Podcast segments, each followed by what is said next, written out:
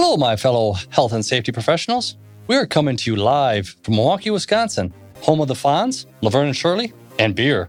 How could it get any better than that? This is TED Speaks Live, Episode 3 Peer Pressure.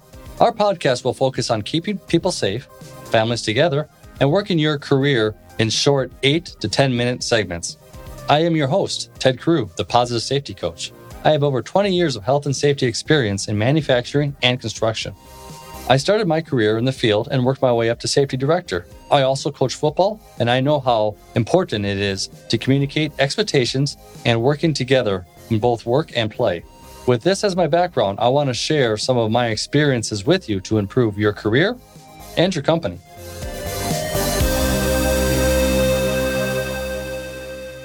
In the news, motor vehicle safety at work, fatigue on the Job, the National Institute of Occupational Health and Safety. They recently came out with fatigue can be a major cause of incidents, not having enough rest or quality sleep to make sure that we are getting our employees, ourselves, plenty of rest. The good news is fatigue management is something that we can work with and we can get around.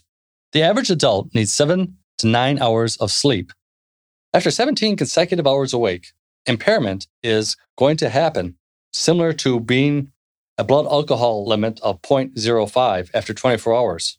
Awake and impaired is equivalent to 0.10. Lately, peer pressure has been getting a bad rap. When you think of the words peer pressure, what really comes to your mind? A group of youths up to no good, maybe? Loosely described as a peer pressure, somebody feels to perform and act when all of his or her friends are watching or pursuing him or her to do so. It has been blamed for anything from bullying to underage drinking. But peer pressure isn't just for kids. It certainly isn't always promoting bad behavior. In fact, peer pressure can be used successfully on job sites to not only ensure workers' compliance of wearing their personal protective equipment or PPE, but also to encourage employees to work more attentively and work safer. In a recent study of safety professionals in the oil, gas, and energy industry, indicates that a number one safety challenge facing their organizations was employees' safety related discipline. In oil and gas, hand and arm injuries were the third biggest hazard faced by the workers. In fact, some injuries report that injuries of hands and fingers almost half of the oil and gas industries, which cost anywhere between 50,000 to 250,000 per hand injury. Two innovative programs were developed. The Four Pink campaign and the Superior Glove Own Palm Print Pledge Effective. The Four Pink campaign. Imagine having to sit by and provide support to a 20 year old coworker as a doctor amputates his finger after a pinch point injury. Unfortunately, this is the exact situation that Mike Doyle found himself in 2008. Later that year, he received news that one of his cousins had been diagnosed with breast cancer, one of several loved ones to have received the diagnosis in the last few years.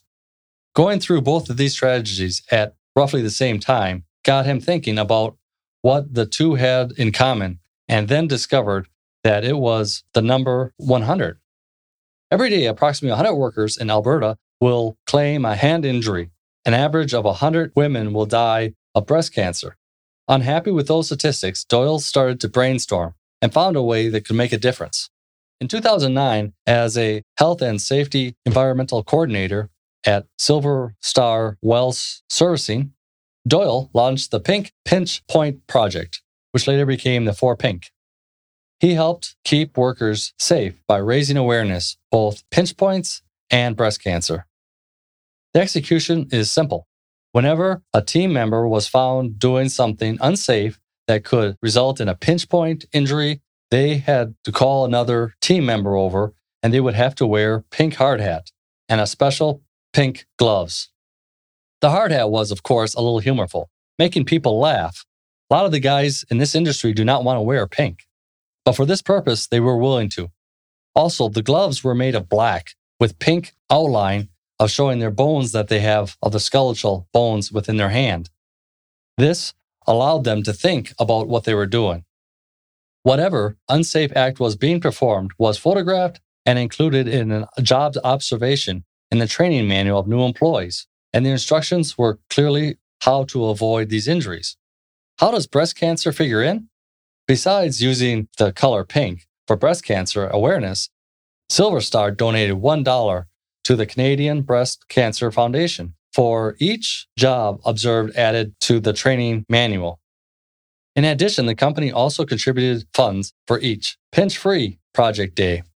Suncor Energy, who contracted with Silver Star, was so impressed with the program they agreed to match all funds that were raised in the For Pink campaign throughout the company. Why For Pink succeeded?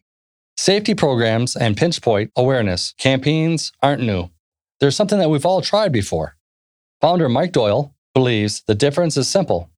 The program does what has long established as the best way to create a safe work environment.